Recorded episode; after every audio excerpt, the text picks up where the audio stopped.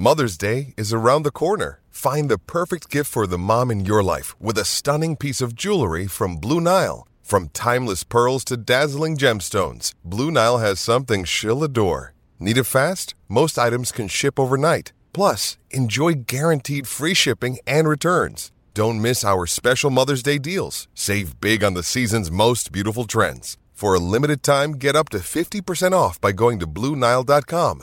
That's BlueNile.com. When you need mealtime inspiration, it's worth shopping Kroger, where you'll find over 30,000 mouthwatering choices that excite your inner foodie. And no matter what tasty choice you make, you'll enjoy our everyday low prices, plus extra ways to save, like digital coupons worth over $600 each week. You can also save up to $1 off per gallon at the pump with fuel points. More savings and more inspiring flavors make shopping Kroger worth it every time. Kroger, fresh for everyone. Fuel restrictions apply. Another day is here, and you're ready for it. What to wear? Check. Breakfast, lunch, and dinner? Check. Planning for what's next and how to save for it? That's where Bank of America can help. For your financial to-dos, Bank of America has experts ready to help get you closer to your goals. Get started at one of our local financial centers or 24-7 in our mobile banking app. Find a location near you at bankofamerica.com slash talk to us. What would you like the power to do? Mobile banking requires downloading the app and is only available for select devices. Message and data rates may apply. Bank of America and a member FDIC. What's going on, guys? Welcome to the 197 pound rankings podcast. Christian Pyles here. Um, as we're winding down on these, just a couple more. Uh, 197 was was on our plate this evening, and we've got it knocked out. And it was, uh, you know, a little the good, the bad, and the ugly here. As far as it, reminded me a little of 165, a weight that was kind of decimated by talented guys leaving, and so you have an influx. And then I think you, you just naturally, when that happens, it, it can look a little bleak in the early goings. But I think guys are going to round into into form and will be different guys than they were a year ago. But right now, it was pretty tough. Uh, joined by Ben Golden here, and looking at uh, the the front end here, it's it's a little. I, I got to admit, Ben, I feel a little dirty having Morgan um, ahead of J'den. Though I agree with it, though I believe it's the right call, it just feels a little weird having uh, J'den as a guy who I believe career is three and one against Morgan behind that guy. Well, you know, I know what you mean. I know what you mean, but I think when you look at the when you look at the results last year, they're both pretty similar, both very good last year. I think they each had three losses. Uh, Cox, you have to include the Schiller loss at the All Star Classic, which we do include.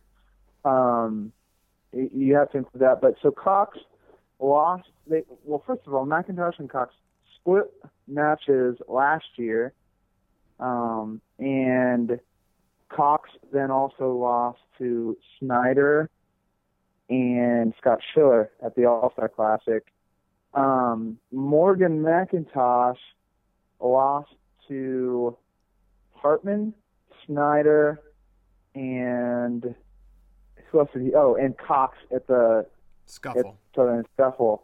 So, but I, I think that there's two things that come into this decision to give Morgan McIntosh the slight, but I'll say definite edge. And those two things are number one, the timing of those matches. Like Morgan Mac, we do give NCAAs the you know more consideration than anything else.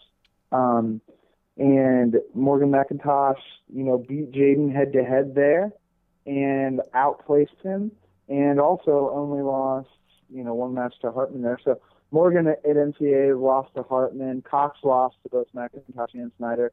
Also, McIntosh got the win over Kyle Snyder at comp at Big Ten. So I think just those things, you know, if if NCAAs is, is what matters most, um, then you know Morgan outperformed Cox at NCAAs when, other than the timing, their seasons were you know were were pretty much the same in a lot of ways. Yeah, extremely similar seasons. I'll agree with that. And McIntosh beats Schiller, who beat Cox, and beats Snyder, who also beat Cox. So um, you can you could say the same about Connor Hartman, who J'den beat twice, and um, beat Morgan McIntosh. I suppose that would be an argument to make, but I, I do feel good about this uh, about this weight class and uh, that top two um, slot in particular.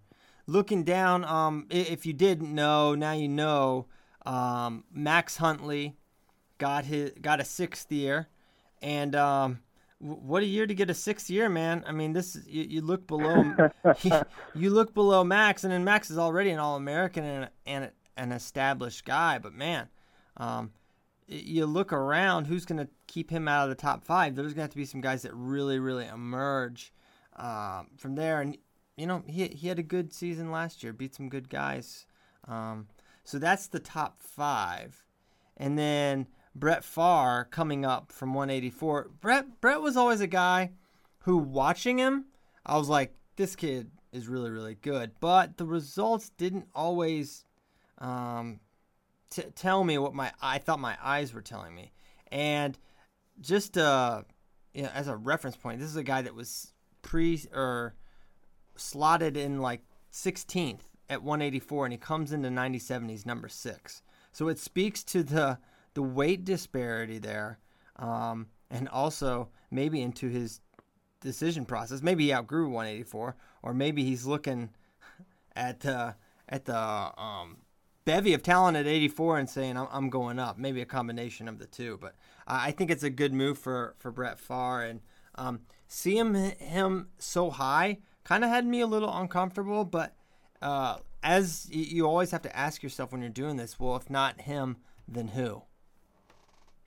Right. You know, I I think um, I agree with you that it's going to be a good move up for uh, Brett Pfarr. Number one, like this weight, it, 184 returns how many guys? 19 out of the top 20, which is absurd. Yeah. Um, and actually, he detracts from, so it's probably now 18 since he's moving up. But you know, so and then this weight is is just a lot. Uh, it's not nearly as strong in that way. But also, you know, those Minnesota guys are no stranger to the weight room, so it's it's not like moving up is, should be expected to, you know, you know, be much to his detriment. Um, yeah, I I think he wound up at, at 16. I think some of that's timing. You know, he had the loss to Scott Patrick um, yeah. at NCAA's, which I think sunk him a bit. Uh, it was it was one of I would guess the better weight classes uh, or one of the deeper weight classes last year. Um, and you know, but you know, Pfarr he was just a little inc- like he he had solid wins. He beat Kenny Kenny Courts a few times. Um, McCutcheon, you know, who's who's not that highly ranked. You know, beat McCutcheon a couple times. Right, yeah, not that highly ranked, but but it, a good wrestler nonetheless. Um, beat Nolan Boyd. So he's he's pretty solid. His losses, Hayden Zillmer a couple times, Taylor Meeks, Abounader, you know, just not that bad. You know, pretty solid wrestler. Uh, I think he just the timing wasn't great for him at the end of the year, so he wound up in 16th. But definitely, I feel great about him at, at number six. When you look at the rest of this weight class, which you know, I got to tell you, I remember thinking most of last year, like, who's going to step it up in this weight class in the bottom half or so, like the last 10, 11 spots? Who's going to step it up? Because what wound up happening is all these guys, basically from spots 10 to 30, and we don't rank 30 deep, but basically everyone from 10 to 30 is just beating each other up the whole year, and they're almost indistinguishable because because of the way they're beating each other up, and no one is kind of the cream isn't there's no cream to rise to the top is what we saw last year, and now what we see is that we've lost a lot of a lot of seniors, and so from I don't know from number seven down we are really lacking at this weight. I I kind of wish that we could just like drop all these guys five to ten spots in a way because it it just that just feels more natural to me for where they belong. But this is the way the chips fall. Um, yeah, yeah, that's yeah. Kind of so it. that's um, yeah, for sure. It's it's a tough one, but you know we could look back on this in a few months, and and these guys maybe will have emerged, or there's some guys that are unranked, or maybe that we're not even aware of that'll, like we see almost every year at the Division One level, come out of nowhere and be really, really tough guys. Of note, and um, keep this in your the back of your mind, I guess. Abe Ayala and Brett Harner. Don't be surprised to see those two potentially pull a little switcheroo. Ayala down to 84, Harner up to 97. Um, that's being considered by Princeton.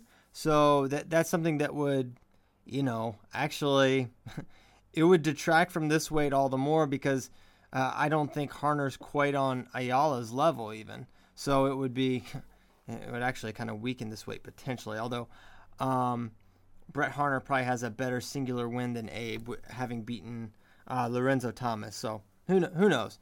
But just something to to keep in mind. Also of note as we look, you know, I, I don't know where to go with these uh, nine through twenty guys, other than um, it's a lot of guys with the, it's the weight's kind of cannibalized itself, and you your ears would bleed if you had to just listen to me read these guys' wins and losses, and it would be kind of boring. So, um, yeah, I'm not going to elaborate too much. We've got Frank Mattiace back uh, for Penn. He deferred last year. And also, unranked, keep your eye on uh, a couple guys.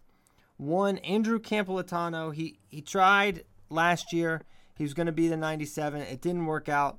Um, it sounds like he's going to be the guy this year. We obviously all know the camp is, is super tough and when when he's wrestling at at his best, um, he he could he's a legitimate All American contender at a minimum. I mean, the Andrew Campolattano we saw those first two years is more than good enough to play. So it'll just be a matter of him absolutely putting it together. Yeah, absolutely. I mean, he was round twelve his his true freshman year, I think. So, you know, absolutely all American caliber. Um, you, you know, talent you know, the two years off, it, it's it's tough to know what to expect after a guy comes back for his senior year after two years of you know out of the lineup. But you know it's not going to be for lack of talent. Right, right. Another guy to keep your eye on, uh, someone that was actually preseason. Actually, we had him in the top twenty, and we took him out uh, for a guy named Sean Scott. But Marcus Harrington of Iowa State is someone someone else that I watch and I think this kid is really, really good, and I think he's going to do well. And he could be someone, uh, wouldn't shock me at all to see him go from unranked to top 10 in the first couple months. I, I believe that's possible at this weight, and I believe uh, in his talent. So we'll see if that comes uh, to be true or not. Of course, um, a couple ACC guys, Jared Haught, Michael Boykin. Um, you know, talent is there. They got to put it together, be a little more consistent. Nick Bonaccorsi, I'm not sure if he's going to be the guy for Pitt or if we'll see Solomon down there. Um, but the the bullpen is not super deep right now. Not a lot of relievers, but um, you know that that can all change very quickly. But as it stands right now, this is 197. Uh, take it or leave it. Uh, ben, you, you got anything else for for this weight class? I, ju- I just want to comment something that might be a little known um, to a lot of people about Jared Haught. I think having, you know, we both watched that match live, and he probably had more success offensively against world champion Kyle Snyder than anyone all year last year in terms of putting up takedowns, including Gadisov. including Gadisov. Yeah, he had took down Kyle Snyder at least two times. Two times. Yeah, and in that match, and and really gave him you know, made made you kind of, ooh, you know, like wonder what's Kyle Snyder going to be this, you know, how bright is his star going to shine this year early in the season? But you know, it wound up that they were both just decent wrestlers. You know, I, Kyle Snyder obviously is incredible, and is, is just, you know, he's a good wrestler. So I think that's one of my guys to watch this year. Yeah, I know that just it, it's such a weird thing, and you see the there's outlier moments, there's outlier matches. You know, Phil Wellington beats J'den Cox. How does this happen? And never right. J, Phil was never that guy before or since. You know, it's weird right. things happen. This is something Willie and I talk about. It's like, and it's something that it, it's actually helped me because I I can be a little absolute, like it will not happen. This will not happen because look at this history. There's nothing, but we see it so often that you really can't even say that kind of stuff anymore. So, um, yeah, that, that's a good point. yeah, I mean these guys are humans. You should expect to be shocked sometimes. You know, you almost have to build in a shocking result yeah, here and there. Yeah, for sure. Well, that's all we got for 197. Um, enjoy your Thursday, guys, and we will see you tomorrow wrapping up the individual weight classes with heavyweight.